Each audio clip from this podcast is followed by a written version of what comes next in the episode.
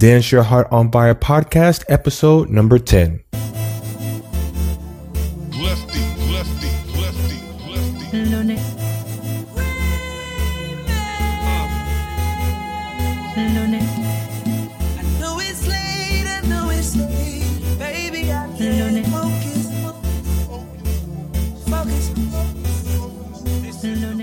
Welcome to the Dance Your Heart on Fire podcast, the podcast dedicated to inspiring dancers worldwide whose hearts have been touched by music and dance. The universal language of dance and music is spoken by many of us throughout the world. We want to motivate the dancer in you by sharing stories, insights, and ideas to enhance your journey. Join us now with your host, Charles Ogar. Welcome, welcome everyone. This is Charles with the Dance Your Heart on Fire podcast. And with us today, we have the talented DJ Lefty. And DJ Lefty is a DJ that is Cape Verdean, and he's going to bring us a very interesting story from his perspective of how Kizomba came to be, what it is now. And I think he'll be able to answer a lot of the questions that we ask ourselves about Kizomba, especially here in the States where things aren't always open because we don't know the history behind it. But uh, that's one of the reasons why I have DJ Lefty on the line. And I found out about him from my friend Emily. Emily's been on the podcast and she really liked his energy and his story and things like that. And that inspired me to bring him on to the podcast. So welcome. How you doing? I'm doing all right. Um, so DJ Lefty is your DJ name. Um, what about your first and last name? My full name is Allen Pires, born born and raised in Providence, United, um, Providence, Rhode Island, in the United States. Uh, born parents parents are full blooded Cape Verdean immigrants. Migrated in 1970. I was born in 1973. Uh, and an interesting thing about me is that I was born physically handicapped with one hand. My my left arm is not severed off, but it just never completely grew out. So I have a nub, quote unquote, with five fingers on it.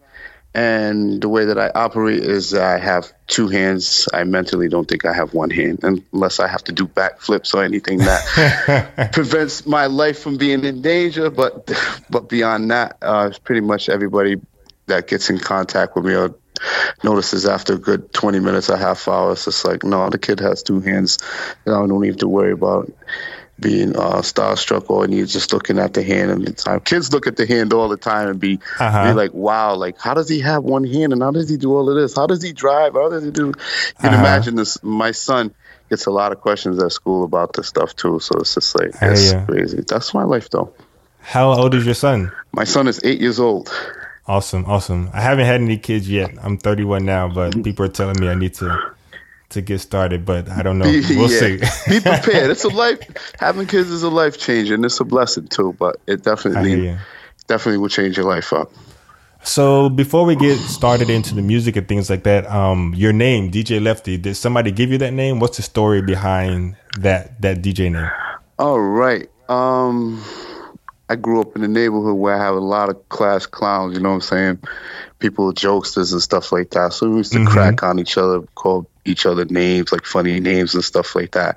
And then one day my boy called me Lefty, you know, from the A team. And I was just like, ah, I didn't like I didn't really approve of that name at the time, but it was just like as a joke and everything like that.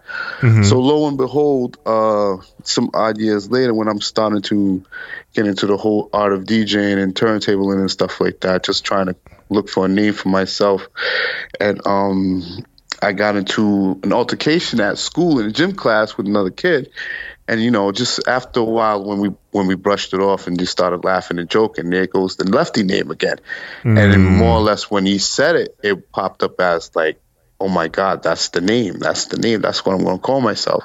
So it's kind of almost taking like almost like I thought about it is just like, you know, it's taking my weakness, it's taking my my natural visual weakness and just making it my actual strength. So everybody's going to know that I have one hand. So people often ask me, it's like, what's your name? And so my name is Lefty for obvious reasons. And they just look down and just sarcastically laugh and we just mm-hmm. move on, you know?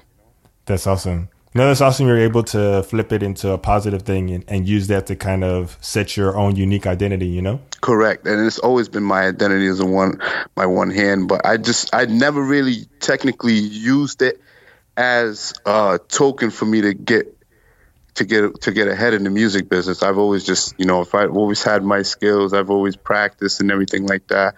I mm-hmm. work, I try to work on my shows, I try to work on my performances and everything like that. Of course, I had to master the art of DJing, of course, just having one hand. Mm-hmm. Um, but after a while, it just became natural, you know, and then people, a lot of people started to notice and definitely the professionals definitely noticed when you know when you're doing things almost when they notice when you're DJing the right way quote unquote you know people pay attention it's just like you know, that kid got talent and they see that I have one hand and it's just like whoa completely changed the game mm-hmm. for for my um for my city here in Providence for a while That's during awesome. the mid '90s you know so definitely I definitely yeah, I heard changed that, the game. I've heard that uh, that area has a very large population of Cape Verdeans. Yes, uh, I happen I happen to live in Pawtucket, Rhode Island, where there's like I, I can't even imagine how many Cape Verdeans live there, but it's pretty much infested with Cape Verdeans. I hear, I hear. Yeah.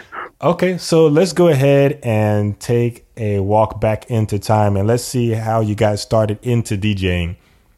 I've always been into music. My father, you know, my father and mother, I like said, growing up in the Cape Verdean house and then going outside to an American country. So my parents kept it always, you know, cultural inside the house with the talking, the food, mm-hmm. and just the culture, the way we live, and especially the music. You know, the music was always right there. You know, my parents when they migrate from a different country, the one thing that definitely links them back is is the letters and the music that they get to hear that comes out and you know and just mm-hmm. reminisce on the times that they was back at home and stuff like that as they make their new lives in a, in a different country so um, my parents always had like the latest records uh, my father knew a lot of like artists producers and you know saying that used to come back and forth as promoters used to bring him down to do shows you know and then they've always known that my you know my father had space in his house, so my father knew a lot of the, the famous Cape Verdeans.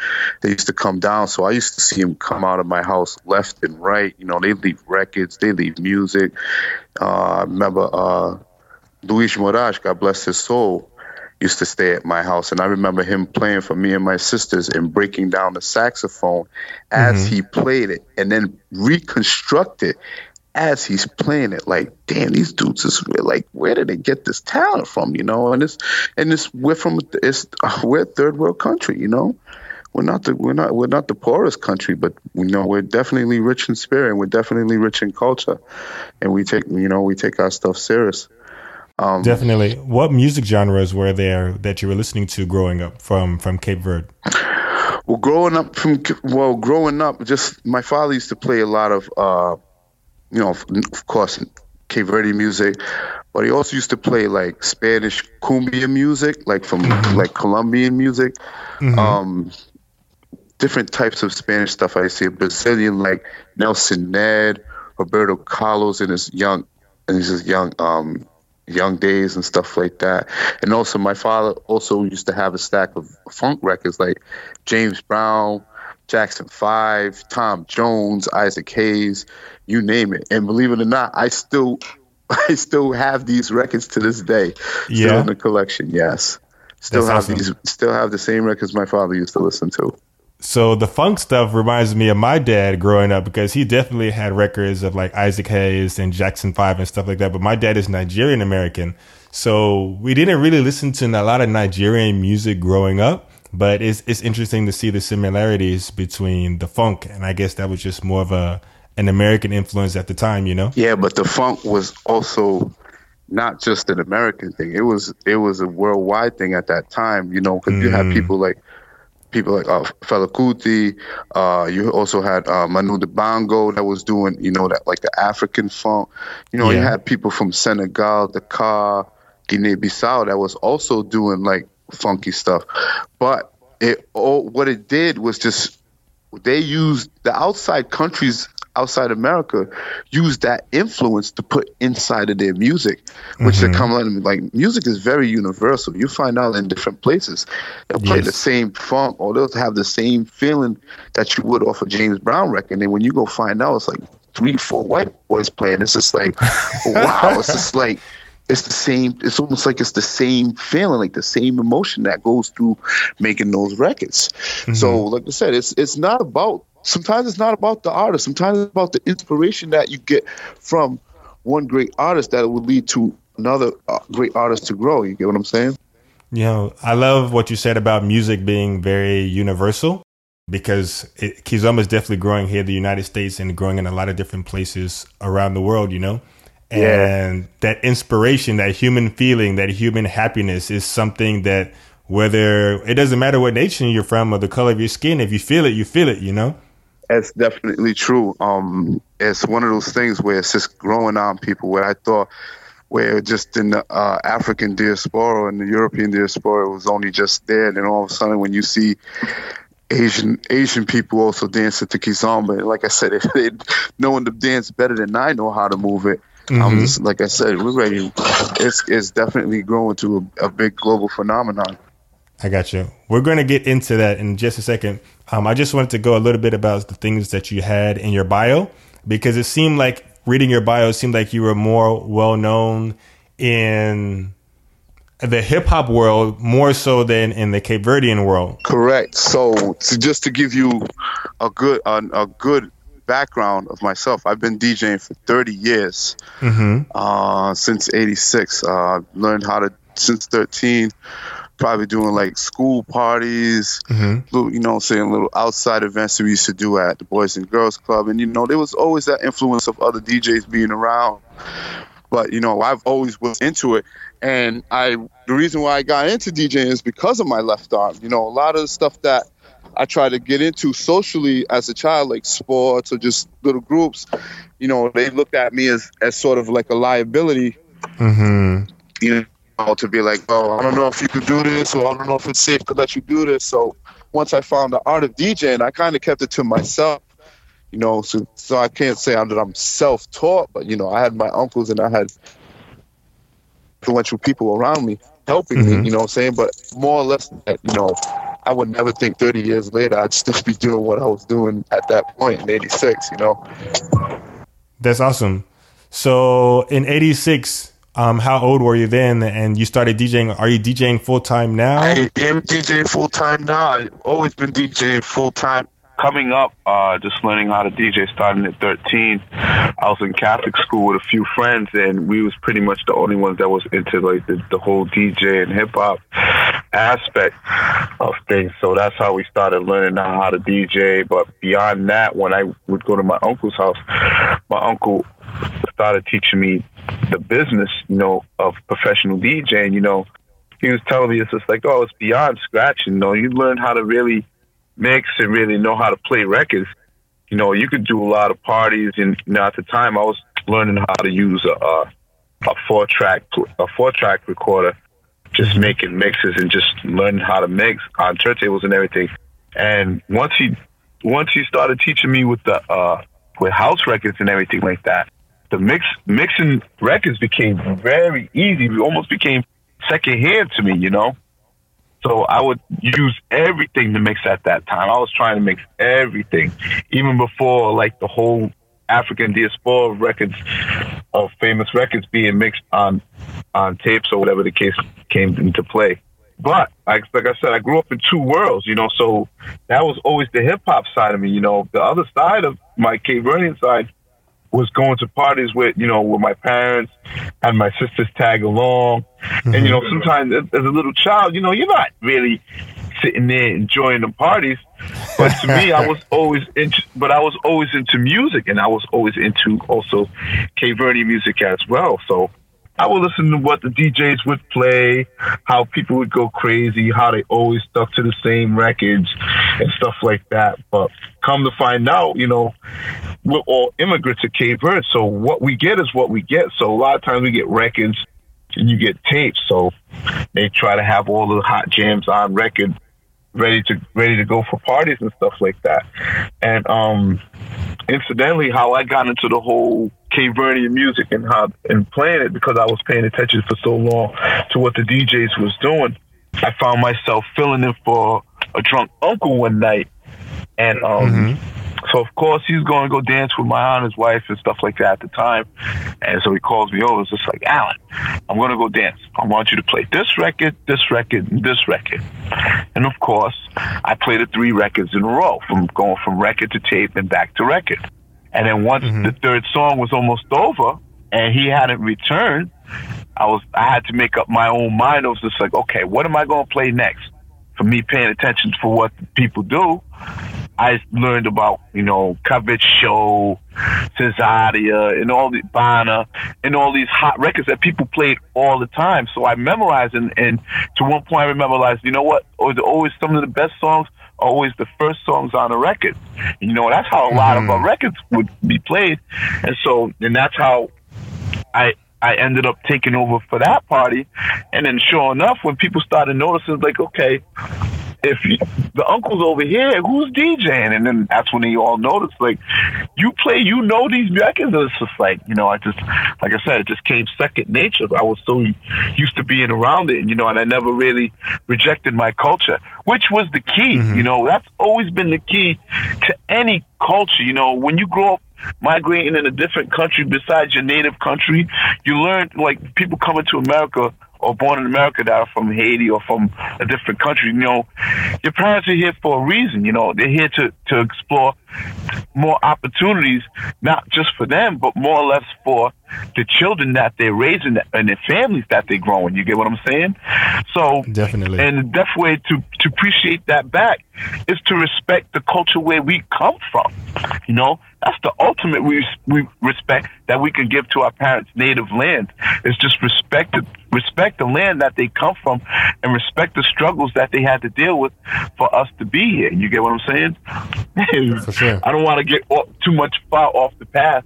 But like I said, that Cape, that Verdean music has always been in me, as well as me trying to learn hip hop and trying to do all the techniques. But once my uncle told me the art of mixing and knowing how to transition records, everything completely went out the window at that point. Like I said, I was trying to mix everything, you know. I hear, I hear. So, how did you get introduced into Kizomba? When did that come along?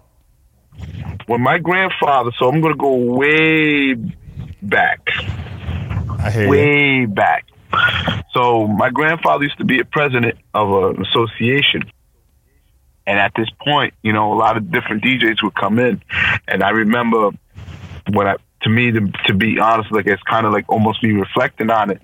The very 1st mm-hmm. time that I remember that the Kizomba phenomenon before it came in was when a certain DJ would come in and he'd play all the different exotic records that weren't Cape Verdean or weren't Haitian.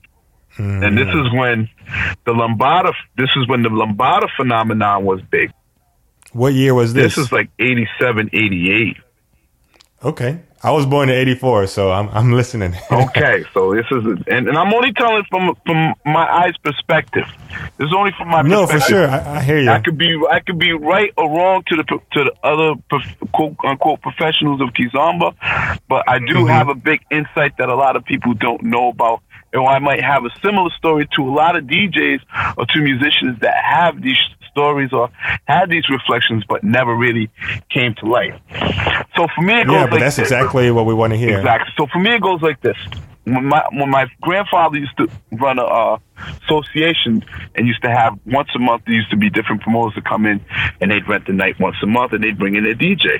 Well, the DJ would not only play Cape Verdean records and Haitian records, he'd also play like soca in different joints. But when he brought in mm-hmm. Lambada and when the whole phenomenon went crazy, it wasn't just the Lambada records that was, it was other joints that was almost associated with almost like the, the, the diaspora that was bringing in. Mm-hmm. So it was mm-hmm. only, it was Spanish records that sounded like Zouk records.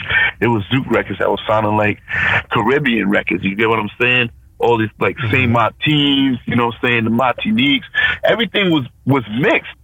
So it wasn't until after when he started bringing in more Haitian records and more influence from France, and that's when you start hearing that that little sim that little simple uh, drum snare pattern. That that that that that that that that that that. And a lot of these Mm-hmm. records were starting to become really popular at that time. You know what I'm saying? With with the almost like the rhythmic tempo at a 110 B, BPMs, and Mm-hmm. whenever when the when the slower records of with those same drum patterns would come on, the records would sound sexy and sensual.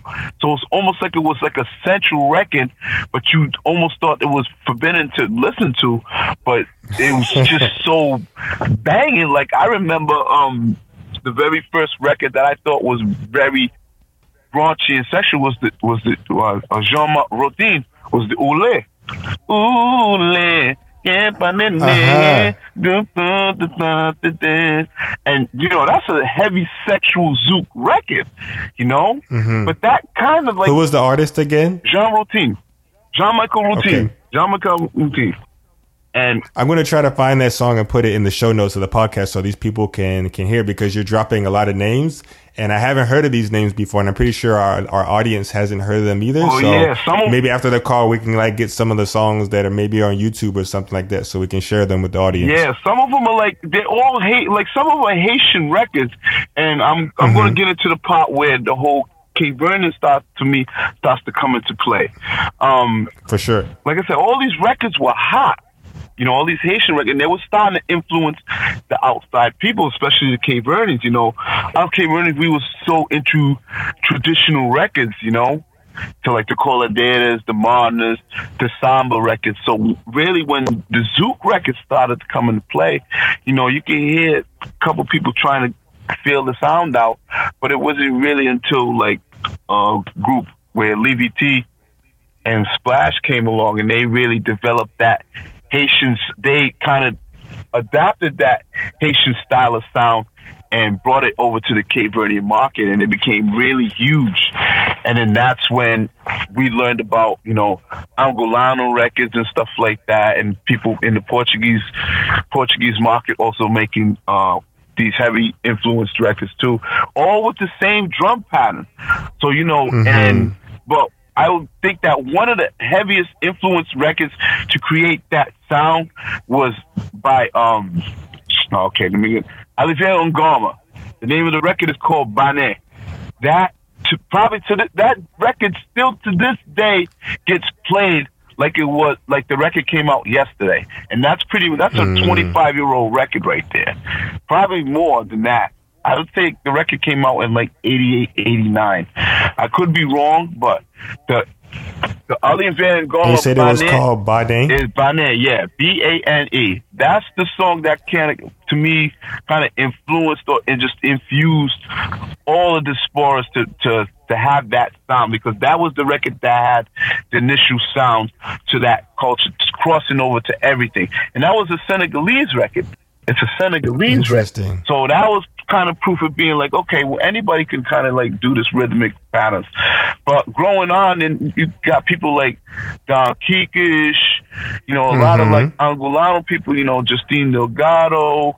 Um, there's other few names I just can't name off the top of my head, but a lot of It's these okay, artists, okay.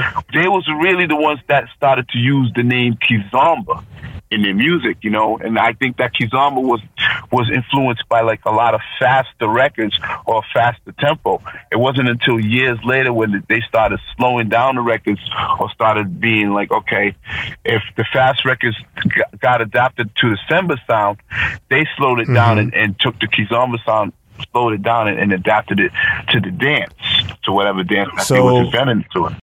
At this time where you had all these records coming out, and I think you said it was like 87, 88, and the word Kizomba wasn't there, but the snare beat was there. What were people dancing to it at that time? it was always been the classic one two step dance, you know, for a long time, you know. Even with Cape Verdeans or whatever it is, it's always been the one two step and it wasn't until like the mid nineties when they started inventing like different dances to dance like swinga, passada, mm-hmm.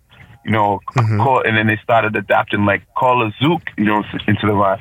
But once Kiz, mm-hmm. once Kizomba came into play, you know, a lot of Cape Verdeans felt that they was entitled to have to, to that name also because of the fact that they adapted a lot of these a lot of these trendy dances that was coming out with the music at in certain at certain periods of time. You know, so like it's always been the Kizomba dance has always been there, but it was just never really adopted or just never really fully stamped until the until finally the music just dictated it, and then they just took it to to a realm of their own. And at that after that point, I really can't explain how Kizomba got its dance, where the two step comes from, it, and how the how the Latinos get. You know, I can only explain just the beginning elements of where I've seen Kizomba take its birthplace, you know, or kind of like mm-hmm. take its full right and where it was already developed in the music, but it just wasn't made into a phenomenon until years later. I hear, I hear. So I have a question. The first question that I have is Kola Zouk. I've heard of Kola Zouk. That is Cape Verdean, correct? Yes. So it's like Cape Cape style of music that was adapted by Zouk music. So they tried, like I said, it's all adapted. Where a lot of people that that was doing it was like the groups like Levy T, Splash, and people, and a lot of the producers and the artists from that group really spread out. And pretty much the biggest one that was doing like the Kola Zouk sound is Grace Évora, which you hear and you still hear in his style today. Yeah, I've heard of her for sure. And is that Kola Zouk like a mix of Coladera and Zouk? Yeah, mm-hmm. exactly what it is. And so Coladera was a dance and a music? And a, and a dance and a style style trend of music in Cape, in the Cape Verdean sport, yep. There's Coladera, there's Morna, there's Mazurka, there's Batuk, and there's Funana. There's, there's like there's there's like six, seven different types of genre music in Cape Verde. There's even a lot more than that, but those are the most famous ones that we know of. I got you. I definitely heard of Funana. Um, I remember being at the Houston Salsa Congress and DJ Gelis was there, and he played a set of Funana, and it was just it sounded like a really fast merengue almost. And um, not to get into the uh, history of Funana, but the the history of Funana is kind of like some people that was going door to door and playing like their live instruments and playing it just at a really fast tempo, and mm-hmm. and how they got the name Funana was this, they adopted it from pretty much from the names of the people that was playing playing the instrument. Nice, nice, nice. Um, how does Passada tie into all of this? Because I hear that Passada, like Kizomba, some of the steps they took from Cape Verde with Passada, but like you just kind of hear the name in passing. But it'll be awesome to hear your perspective on like what Posada is. Is that a music? Is it a, just a dance step? And and how that played a part in all of this Kizomba growth. Now you got to realize something as me being a DJ. You know, I see mm-hmm. I see the dancers from one perspective, but the dancers see it from another. So the perspective mm-hmm. that I see it from is, you know, I grow with the music during during the during the time of the era, and I remember mm-hmm. Passada really being huge and big around 01 and 02 and then really developing. These are the years where Keisha was around. It was Quattro Plus where it was Nelson Freitas. Nelson Freitas mm-hmm. in the mm-hmm. group before he actually went solo. Um, people like uh, from the from the Zouk market, like Ali Angel. Um, what's the name of the other dude that was doing it big too? Is my right hand dude. I can't believe I forgot his name. It's on the tip of my tongue. So, oh man, uh, right on the tip of my tongue. But a lot of people produced by Ali Angel at that time. mm hmm Keisha, Keisha. I can't even believe I forgot his name. Um, a lot of their music was that was not say it was adapted by the style, but a lot of people adapted that two step and then the skip towards their music because it, it fit it just fit the bill well, you know. Like I said, everything I'm mm-hmm. talking to is from a DJ perspective. Like where the Nick Passada came from, I don't know, but it just it just popped up out of nowhere and it just adapted to the music that we was playing at the time, you know, and it just followed through. And then when but Kizomba was always there, but it was known as um as a musical genre in the Portuguese music. You get what I'm saying? In the Portuguese, yeah, it wasn't sure. really. Then, like I said, it must have adopted from the from the from the Latins from Spain, from Spain because Spain was the one that really integrated the whole dance, in my opinion. You get what I'm saying? Because that's yes, where a lot of the former, even lambada, comes from Spain. You get what I'm saying? A lot of the forbidden mm-hmm. dances come from mainly from Spain. You get what I'm saying? So mm-hmm. they they to me, in my opinion, they must have adopted it somewhere. Must been watching it, and they took it and ran with it. You know what I'm saying? And once the other diasporas found out, it was just kind of like, wait a minute, we have we're responsible for this. We're responsible for this dance step, or we're responsible for mm-hmm. this music, or we're responsible for this.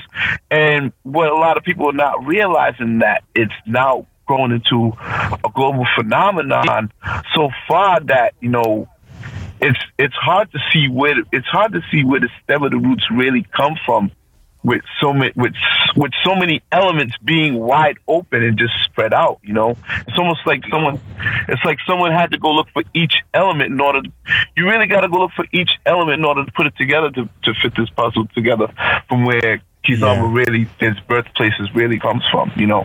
But I do know sure. that it's it's now here to stay. It's not it's bigger than any dance that I've seen thus far. And it and the and the funny thing is that it keeps growing. It keeps growing. And to me, the reason why it keeps growing is because it touches people's sensual side. You know, it it reaches mm-hmm. out to the lovers. It reaches out to the friends that have dance partners that want you know that want to be on that side. You know, music today is not is not as romantic. We look at it in America, the market, you know, we're always complaining about, oh, rap is not the same. And now it's trappy, you know, the music is now EDM. Mm-hmm. It's so, it's so transy. It's so drug related. It's just like, where did the R&B go? Where did the sexy crooning go? You know, you know what I'm saying? So it's mm-hmm. kind of like, and like, it's almost like Kizomba, like the world of Kizomba is like the only world that really has that kind of music that reaches out to people's sensual side. And I think that's the reason why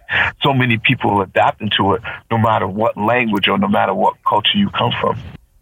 Let's take a quick moment to thank our sponsors. Are you addicted to Neo slash Urban Kizomba? Do you spend most of your free time watching Kizomba videos on YouTube and Facebook? Do you daydream about someday traveling to Europe to dance Kizomba? If you answered yes to any of these questions, get off your butt and head to the second annual Neo Kizomba Festival in Austin, Texas. We are bringing some of the top European instructors and DJs to you here in the US. Lawrence and Adeline, Isabel and Felicien, Anna Labone, and DJ Snakes. This is all going down July 8th to the 10th in Austin, Texas. Find out more and grab your pass before the next price increase at neokizfest.com. Again, that's neokizfest.com. Yeah, it's definitely a human feeling. And I definitely appreciate your perspective coming from a DJ. It doesn't have to come, always come from a dancer because it's, it's, it's interesting to see both sides. And of course, you playing the music and seeing how people react to that music is going to be different from somebody actually dancing it, you know, but it's still a valuable perspective and I appreciate everything that you shared so far. It's, it's really awesome to kind of hear the stories and I like it's it's like a big puzzle, you know, you hear names and you hear names of dances and names of artists and you're not really sure how they all kind of relate together and you're just trying to put the puzzle together but like it's it's interesting because nobody has all the puzzle pieces, and some people have a group of puzzle pieces over here, and this Angolan person might have a group of puzzle pieces over here, and this Haitian person might have a group of puzzle pieces, and then seeing how they all interconnect is is the difficult part, you know. Yeah, and the thing about the Kizomba world, where now, where now more than ever, I res- I respect the dancers more because now I understand exactly what they want and how they want it. You know, coming from a DJ's perspective, you know, I've been. I've, you know, I do a lot of nightclubs and stuff like that. But when I've done like one or two Kizomba festivals and really seen that, it's just like, you know what? This is not about the night. This is not about the nightlife. This is about dancers really coming in and really want to do their thing and really want to show what they have and just really take it to another level as far as seeing where it goes from there. Some people might see it as being like sometimes you know too much kizomba might get dull on the brain or it just might slow people down like it's a like mm-hmm. like over like an overdose you know some people might see it as just like you know what just creates a, a better uh, better climax for the dancers to to mm-hmm. get from point A to point D um but but any way possible it it really is about the dancer, you know. because a lot of music that comes out, you know, it really has to reach out to the couple. It has to reach out to the couple as as one as one dancing unit, you know, and that's where the music becomes essential, and that's where some of the hits are really where the, some of the hits really play their parts Whereas if they really hit or if they really take the couples to another level as far as dancing or and even emotion. Mm-hmm. That's awesome. That's awesome. I love everything that you're saying so far. My next question will be: You mentioned the like making the music for the dancers, and with your Cape Verdean background and growing up with it, did you notice how some dances was it was partner dancing always there or was it something that kind of grew and i guess you've kind of seen how the partner dancing has kind of evolved as well because you said Passada was more simple and then it started making the steps to go along with it um, and i know some african music like it's not a partner dance. It's like more of a solo dance. And then some of the african music is more of a partner dance. Did you see the start of any of that, or do you have any insight into that? The way I've always seen it, just as a as a fan of music and even as a DJ, from Cape Verdean aspect is that people always dance together, you know, unless sometimes with fast music or just party music, you know, a lot of people like women will dance in groups or they'll just come and dance with a bunch of guys and then they'll just they'll do their freaky things or they'll just have fun on the floor and stuff like that, like mm-hmm. most adults do. But a lot of majority of the, the Cape Verde music that I came up with, seventy percent so I'd say like seventy to eighty percent of it was danced together. Like Coladeiras, the Modernists, like the Cola San Jon, you can't really dance together together. Before and now, you can mm-hmm. you can dance together and, and like a few other joints, but rarely do I see rarely unless it's like a fast party record. Do I do mm-hmm. rarely do I see people just dancing by themselves.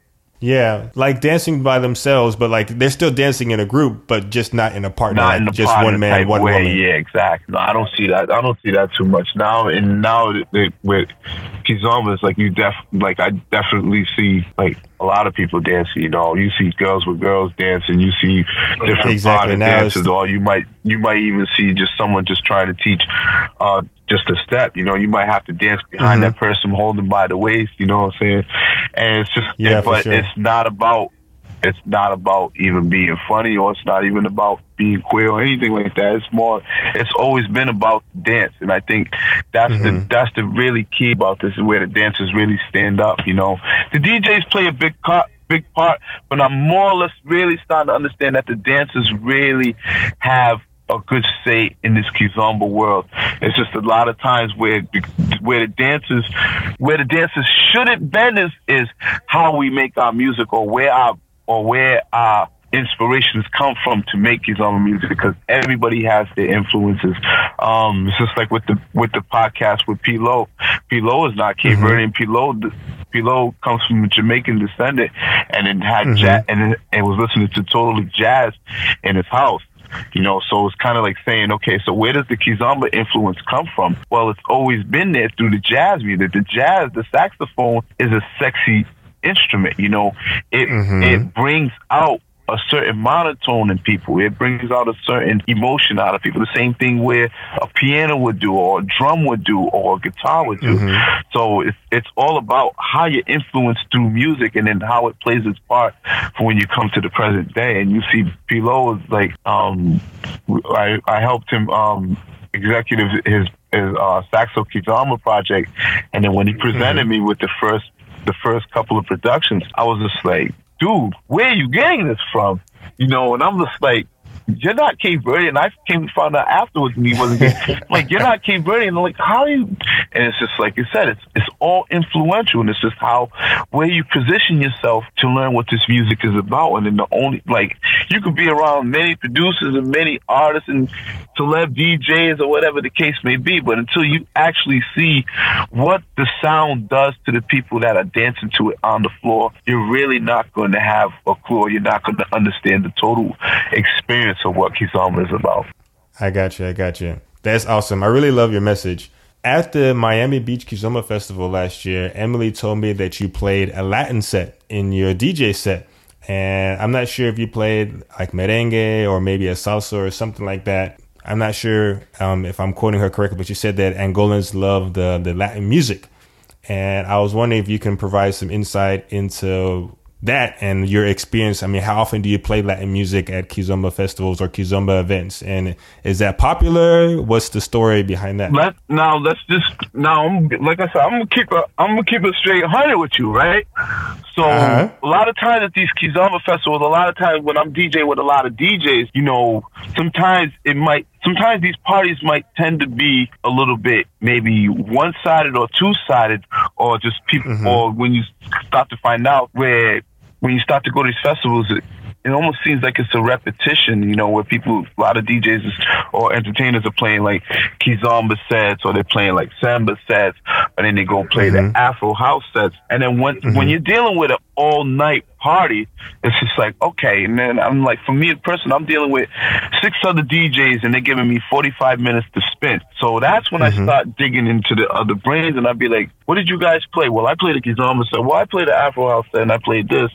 And at the same well this is it's totally speaking from me being at the festival and I had a request for someone to hear bachata and of course I asked two DJs I was like did anybody play any Spanish music tonight and the answer was no so when I went to go start my set I was just kind of like I found my niche in in some ways, mm-hmm. you know. So and that as a DJ, and that that's that's the competitive side. It's just like you know, it's not just competitive, but it's the fun to bring out a more a positive, more positive atmosphere, or to bring the party up to another different level, or to bring it to a different side that people haven't got to experience at the party yet. So once I played mm-hmm. the Spanish music, and then people just went nuts, and I kind of played played a few joints, and then I just kind of like dwelled on and just kept went on to my set. But then I came to find out it's just like like people were happy about me playing like a little bachata, little salsa and stuff like that. I was just like, well, why not? I would think like this is a worldwide event, you know, why why not play bachata? You know, I play this is a lot of times this is how I play at home. I might be a hip hop DJ, but when I go and step mm-hmm. inside more or less like nightclubs or parties, I try to bend the music a lot, you know, not just to play Cape Verde, even at Cape Verdean parties or whatever the hip hop party. I try to bend the music, you know, just don't want to keep it one sided or I just don't want to keep it as just in one lane possible. So of course I'm gonna play hip hop. You know, you're gonna hear Future, you're gonna hear Drake, you're gonna hear the popular uh-huh. joints. But while you're there and I'm playing the R and B and the hip hop and the radio stuff that you're familiar with, you know what? Let me slide a bachata song in there for my Latino people peoples that come out. Let me slide a Cape Verdean mm-hmm. or a Kizomba records for my Cape Verdean peoples or my Angolanos or my Haitian peoples that come out because they they, they hate like and the thing that attracts them is Nelson Freitas. Once they hear the Nelson Freitas or once they hear the voice, it's like everybody knows that's that's one of the most popular persons in the Kizomba music business. Like you know, mm-hmm. and for sure, people for and and people gravitate. It's almost like Michael Jackson to pop music. You get what I'm saying? So mm-hmm. people not knowing too much about Kizomba definitely know that Nelson Freitas is one of the most friendliest artists to reach out when you're in that Kizomba world because his lyrics just reside with a lot of American people like it would do with like a Jodeci record or a Ginuwine record or a Trey Songz record. You get what I'm saying? Like he has for that sure, sure. he has that R&B in him but it's just uh, on it's just in Kizomba sound, and it just blends well with how the how the sensualism comes out. I got you. So it's really awesome to hear you say that because, like, as a DJ, you're adapting to the crowd and not really what your personal preference is, and then also if you are on at a festival or at an event with multiple DJs how you kind of put position yourself to be a DJ so people notice you and you're not just playing the same sets that everybody else is playing. You're just trying to kind of find that unique angle to kind of let the people still have fun and still have a good time, but then also still kind of make them make your make your set stand out a little bit, just a little bit, but not by too much, you know? Correct. I mean, and that's just from the era that I came up with as a DJ. You know, I came up with records, you know, and rec- and you had a bunch of records in your in your crates, so not just one standard. So sometimes you would have to break into, even if you're playing like if I'm playing at a Cape Verdean party, whatever it is, you know, it, like if I want to break out of the norm, I play uh, an Arrow. Oh, I love uh, Soca record. You get what I'm saying? Mm-hmm. or just something that people would relate to. Like a lot of people love. I remember in the middle Cape Verdean parties where people get tired of me or something, they want something different. All of a sudden, an Exile One record, Akiyaka would come on, and that's a classic uh-huh. Haitian record. And then people would just lose their minds, like the record would, like the record came out yesterday. And these, are, like I said, these are all things that I learned from watching other DJs from the past, you know what I'm saying, and just learning how to play and just knowing when to be different, knowing when to be risky, you know what I'm saying, or just knowing when to slow it down, you know what I'm saying. You're, you're it's kind of like being you being a DJ. It's kind of like you being the Pied Piper. You know, you're leading the people to to dance. You know, you're leading people to celebrate. You're leading people to entertainment. You know, when when that Pied Piper plays that flute, you have to influence people to come and get out of their and get out of their social minds and, and really come and relax and enjoy themselves. And then what mm. the Pied Piper plays to them is whatever mood that they're going to be in. And believe, best believe me, if the Pied Piper plays the wrong note, you're definitely going to wake up a lot of people. Yeah, for sure. You know, so no, it's interesting because like hearing the the R and B influence and hearing you mention Pilo and like with the R and B, like I I've experimented with dancing kizomba to like R and B tracks and hip hop tracks like Drake and stuff like that, just because it's it's just that fusion, you know. And it's like okay, I love like I hear like the tracks that have like an R&B influence or like a rap influence and stuff like that. But like you're a hip hop DJ as well, and that's like a, a also a global kind of music as well and dancing kizomba to that it's it's kind of different and kind of the same at the same time but i mean it's it's coming from a dancer's perspective at that point but that's also it's also kind of fun to play around with and just have a good time with the music that you know. And even old school r&b like some tlc or some swv those tracks i've i've dj'd those in some of my sets before, and, and some bills people really love them because they just it just brings that happy moment that they had exactly from a long time ago. You know, it gra- it gravitates to the feeling that everybody has in the room. Like you said, you got you're do- definitely doing a kizomba party. You're gonna have a bunch of cultures in the room. So a lot of times when you go stray away from the kizomba records, from the samba records that everybody's going there to party initially for, you know, you could mm-hmm. you could slip in something that you know, a little taste of a little flavor from from each continent or whatever the case may be. Like you play, like you said, you play R and B record, TLC, No Scrubs. That it's a universal women's record, so of course they're gonna stay behind it. You get what I'm saying? And you could also go and drop Dansaki Danza Kuduro, which is technically uh-huh. a Spanish record, but that's a worldwide international hit. And it doesn't matter. Yeah. Anyone from 8 to 80, black or white to yellow, is going to dance that record and going to dance the same to it. It's not, to mm-hmm. me, it's mm-hmm. not technically a Spanish record or a Kuduro record. That's just, that's a universal record that just, you play it anywhere, everyone will gravitate to that record.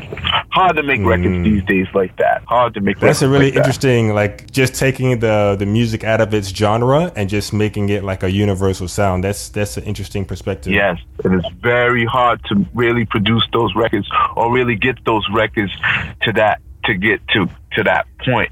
Um, because I I doubt that when creating that record that they had an idea that they was just trying to reach out and adopt the, the fast kuduro sound from Africa to do it to a Spanish fusion, and then look where it mm-hmm. got. It look where it got, and now it just sounds like it's just a big international hit. You can't even label it a Spanish record or any kind of record. You know, a lot of people mm-hmm. label it a pop record at that. You know, but it's just, it to me, it's a universal record. It's one of them records that you could play anywhere around the world, and people will just jump up and go crazy. Yeah, it's it's really awesome to see the the similarities that we have between the music and like the feeling and the happiness no matter what your culture is no matter like you said before black yellow brown white it doesn't matter like you're going to get on the floor because you love that particular music you know? And uh, i think if you coming from that musical standpoint like you said at the beginning of the podcast music is, is so universal you know? It's not yes, you can attribute certain sounds to certain countries and certain cultures, but at the end of the day, the feeling behind it can be transmitted and translated to anyone who who has the ear for it or just gets touched by it. You know, exactly. Like it's almost like the like a song is like an egg. Whoever it reaches out to, that's where it's going to crack its soul into, and then, then you just reach out. You know, I think someone had made a comment about Prince that I had seen on Twitter. And it was one of the most incredible things that I had read. Um, it had said that people are not crying and mourning over Prince's death, over losing the person. They're crying because of the of the music that touched their souls or knew exactly where who to wake up. You know what I'm saying? Like the music has its own way of waking up certain souls. And Prince was Prince made one of what made music that actually touched people's soul to be like, you know what, this is the kind of person that I am, and this person is happy to be that kind of person. Like, you know how we all thought of Prince. Prince was a musical genius, but sometimes on the side, just like Michael Jackson, he might have had his weird moments. But, mm-hmm. you know, to people that didn't have that didn't think Prince was a weirdo was just like, you know what? Prince was my hero. Prince knew what to sing to me. You get what I'm saying? Prince knew how to open up a soul to reach out to a person to be like, you know what? Go out and lift yourself. Go out and be yourself. Go out and be proud of who you are, no matter if they look at you as a weirdo or whatever the case may be. And just from that tweet, I understood, like, his, I understood another another level of music of being like, you know what? That's that's what music is really all about. It's like, and that's what the artists do. Your music reaches out to people that it really touches. You know, we go back, we can go back and reach out to even in rap music. We'll be like, you know what? Music, rap music was heavily dominated by black minorities. So all of a sudden, mm-hmm. when you have a person like Eminem coming in with a crazy style and like a really like whiny voice, some people are mm-hmm. like, like, ah, oh, he's just a wannabe, da da da da. And then when you go really listen to his story, he really woke up a lot of white America that was kind of like ignored, abandoned, or people were treating like the white men like they was trash, you know. And then mm-hmm. Eminem reached out to those men through his music to be like, you know what? It's okay to be the weirdo. Just stand up and still be yourself. Be be the responsible person that you are. But it's okay to be that weirdo. It's okay to be that drunk white guy or whatever the case that likes to party and yada yada yada. But at the end of the day, mm-hmm. you're still taking care of your daughter and you're taking care of your responsibilities, even if people don't see it that way. You get what I'm saying? And sure. and that's what music does. Music reaches out to souls and it knows how to reach certain people and knows how to wake them up to be like, you know what, this person's influenced me to have a better life, or this in- person is influencing me to reach to have that to listen to the message in the music. I should say, you know what I'm saying? To reach out to that person that knows what they're going through, and then they hear a certain record by Prince or whoever it is, and be like, you know what, that record just woke me up. That record got me out of my depression or got out of my my mm-hmm. state of shock or whatever the case may be. I can live life now knowing that someone out there reached out through me through music, and that's what music does, man. Music reaches out. Yeah, and that's exactly what's happening here in the US. I mean, you're starting to get a lot of remixes in Kizomba that are taking like these older songs, these older R&B songs or even more modern songs in the, in the top 40 songs and then mixing them into Kizomba to kind of like reach I guess the market to kind of fit under the Kizomba umbrella, but like the feeling is still kind of there and it seems like from the very beginning, Kizomba has been a fusion of a lot of different things, you know, and, it, and it's it's kind of like a tangled web of a lot of things, and it's hard to kind of find out exactly where the roots come from, you know, because you have all these different elements, and I just feel like Kizomba has been doing that through all this time, you know, and just kind of spreading across the globe and getting little more and more influences from a lot of different things, you know. And if you listen to the Kizomba tracks that are coming out now by like LG and, and Mika Mendes and, and Nelson Freitas and Say Cuatro, that's uh, more electronic and things like that. But it's it's just kind of encompassing more and more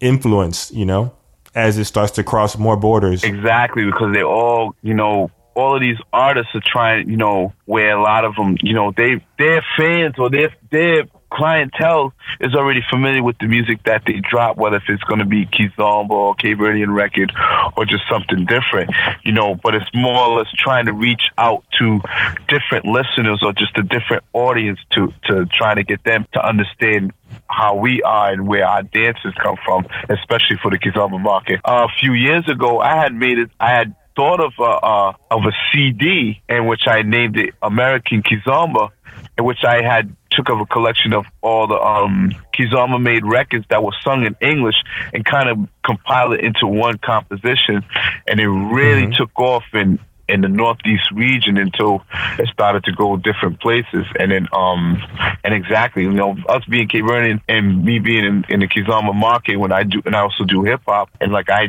see so many cultures when I go to different parties, you know. And so sometimes a lot of people will be like, you know, I'll see a Cape Verdean, a couple Cape Verdeans in in a, in a nightclub, and they'll be like, "Yo, play that Nelson Freitas record," and then wants other people listen to that Nelson Freitas rebound chick and then listen and not just the beat, but just the lyrics in the, in the music, you know, relate mm-hmm. to the young 21, 25 year old and be like, you know what I'm saying? I need, I just, man, I just had argument with this girl, man. I need nothing. I need something else.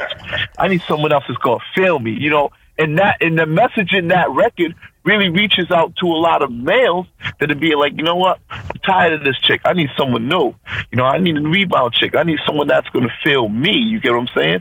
That message reaches out, but once that music infuses into them and they be like, yo, what is this? Like, I'm feeling like I'm in love, but I'm not in love. but this record got me feeling like I'm on cloud nine with another woman. You get what I'm saying? Mm-hmm. For like the three minutes and some seconds. That's the power of Kizomba, you know, and getting back to the American Kizomba thing where I was, that was my whole education of just teaching the people that know me from the hip hop audience or from a different, or uh, just from a different realm you know, I'm trying to teach them like this is what I do. You know, this is what I've been doing for the X amount of years. Not after I got out mm-hmm. of pretty much doing hip hop and I started doing the Cape Verdean Cape Verdean clubs in the diaspora, but I was always known as a hip hop DJ. You know, and so kind of introducing my clientele over to the other side of my world so that's why mm-hmm. I made that CD, and and I, did, I had never known that it would reach out to so many people. And now a lot of times, where they'll go to clubs or they'll go to they'll actually go to Cape Verdean parties and recognize a lot of these records, not just the records, but now they're familiar with the sound and the aura of uh, how the whole Kizomba culture works. So, mm-hmm. so th- like I said, it's almost like just in just in my in my world. So in my world, quote unquote, even if I reach out to five people and teach them about the Kizomba market that are not Cape Verde or don't know anything about the African diaspora, they're going to love it, you know, and then you, you look at the whole Kizomba culture as a whole, and just like I said, how it's got different people from Australia, from Austria, mm-hmm. you know, Russians and China and Indonesians, like people from so many different areas in around the world that have one thing in common. They love Kizomba music. And the funny thing is, mm-hmm. it's, it is sung in Portuguese, Angolano, or English. Uh-huh. You know? Yeah. Rarely, rarely is it sung in Spanish, but there are Spanish Kizombas. There's an Asian Kiz, mm-hmm. there's an Asian Kizomba record, you know? Mm-hmm. And of course there's like different, you know, different other records too. But a majority of Kizomba comes from from the African Portuguese diaspora, you know? Yeah, the African European fusion. Exactly. Well, I definitely appreciate all your time and your your message, and it's it's awesome to hear because it's not something that we always get to hear. Um, especially learning Kizomba, we kind of hear the the story more from dancers and not from DJs. You know, do you have any parting words of wisdom or advice you want to let people know about Kizomba? Because I know sometimes you have people and you have people that are angry because they want Kizomba to be representative of their nation or of their country and the respecting of the culture they wanted to be there but at the same time it's a, it's a global phenomenon at the same time. And so sometimes there's some beef between both sides like the traditionalists and the more modern people. But i just wonder if you have any any parting advice for that and and we'll wrap it up. I think the whole my my insight to the whole kizomba thing to to shed it to the world is more or less to kind of overlook how we got here but to bring it forward and to be more instructional of how our culture works and be a little bit more vocal to what the Kizomba, this Kizomba clientele actually wants in their parties. You know, a lot of times, whereas just, you know, not to say there's a mix up, but let's say we go to a festival and there's a majority of Cape Verdeans that go to the festival, so it might get, it might feel outnumbered, or it might feel like the music is more inclined from the Kizomba, or even though the Kizomba records are being played. But a lot of times when you go mm-hmm. to different zones or you go to different regions, you see a lot of the sometimes the regional records will get played before the Kizomba. So it's just got to be a little bit more directional. And I think a lot of times mm-hmm. where even just an idea for these Kizomba festivals is that, you know, it should be a, it should be a lot a lot more of the functions should be during the day should have happy hour parties. It shouldn't be carried on to late nights and stuff like that. If you're going to do like mm-hmm. weekends for like two, three days or whatever it is, you know, time flies. And when you're there, you're also going to go there to party. It should be maybe one or two main parties, but the rest of the time should be should probably be like pit stops of of like happy hours, you know what I'm saying? Two hour dance session or whatever the case may be. You know, a lot of times there's there's classes and that's fun and that's all cool and everything for people that want to go and learn. But I think there's a lot of people that go to these Kizomba festivals thinking that, okay, we want to do something different than the norm than what we do at home than to come here and do the same thing. You get what I'm saying? So we're still sure. the Kizomba the Kizomba culture is still growing and I think that's the way that it should be. Sometimes if we look too far back over times where we think we're trying to perfect this thing too much and we haven't had too much of the history of knowing where the puzzles fit inside the Kizomba inside the Kizomba mystery, you get what I'm saying? And then we'll go from there. But, you know, we still got great records, we still have great artists, we have great dancers coming around and believe you me, we're probably another two, three years from being shown on a Today Show at a prime time level. But it's definitely, mm-hmm. but we're definitely in the working process and we're going in the right direction. We definitely don't have violence and drugs infused into our culture. You know, our culture is more based on sensual and not sexual. I tell people there's a difference between sensual and sexual. Sensual is the feeling, sexual is the attitude. yeah, for sure. You know? All right, DJ Lefty, we definitely appreciate all your time and your wisdom and taking the time to talk to us today. I think this is going to be an awesome podcast for our listeners to listen to and just kind of get a different perspective from the music and the way that the music makes you feel and how it transcends borders and it just connects to you on a, a human global culture, you know, even though we can credit particular countries or, or cultures to the birthing of the of the music is it's really becoming like you said before a global phenomenon is, and it's a beautiful thing. And with that touching so many global people, you're going to start to get Asian records that are Kizomba, Russian Kizomba records, Australian Kizomba records and things like that because people are going to feel it just like they did before and want to add their own flavor to it. You know? Exactly. It's just uh, it's, we're just a growing phenomenon, and we're just gonna we're learning as we go. Because even for me, I'm I've been in the Kizomba for a long time, but I'm still learning more about the dance and about its culture as it go. And you know, and you, when and it's it's when you dig deeper when you go back to the times as being like, you know what, this is like as a person or as a DJ or whatever it is through music, you'd be like, you know what? I remember this happening when I was this age, and what what mm-hmm. so what kind of connection does that have from 30 years that happened 30 25 years to have the connection now and it, and it all is infused all in the music it, it, music was always in was the was the key you know to to influence the dance and all just in the sens- the sensuality all right, DJ Lefty, thank you so much for your time. Um, we'll hopefully touch base with you, or maybe I'll meet you in person one of these days. But thanks so much for your time. Well, definitely, I, I hope to catch you at one of the Kizomba festivals pretty soon. I be with Gellis every once in a while. Um, I just be on the run. I have my own, you know, I have my own brand. The one handed DJ Lefty.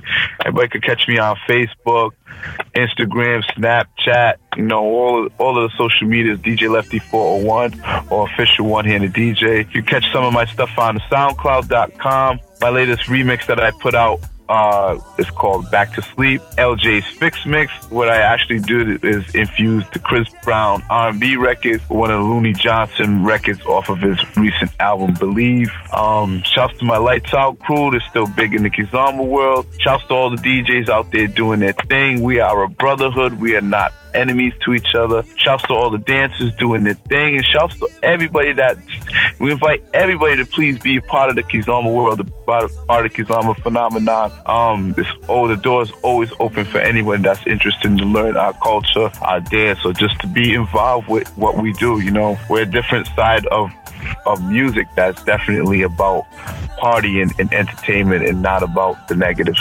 For sure, for sure. And I'll be sure to include all of those social media links in the show notes for the podcast so people can check you out on all those different sites and Snapchat and Instagram and all that good stuff. Yeah. Word up. Word up. All right. Thank you so much, brother. All right. Take care, Charles. Good night. Thank you for checking out the Dance Your Heart on Fire podcast today. Be sure to check out neokizomba.com for links to everything that we chatted about today, as well as some awesome free resources to enhance your Kizomba journey.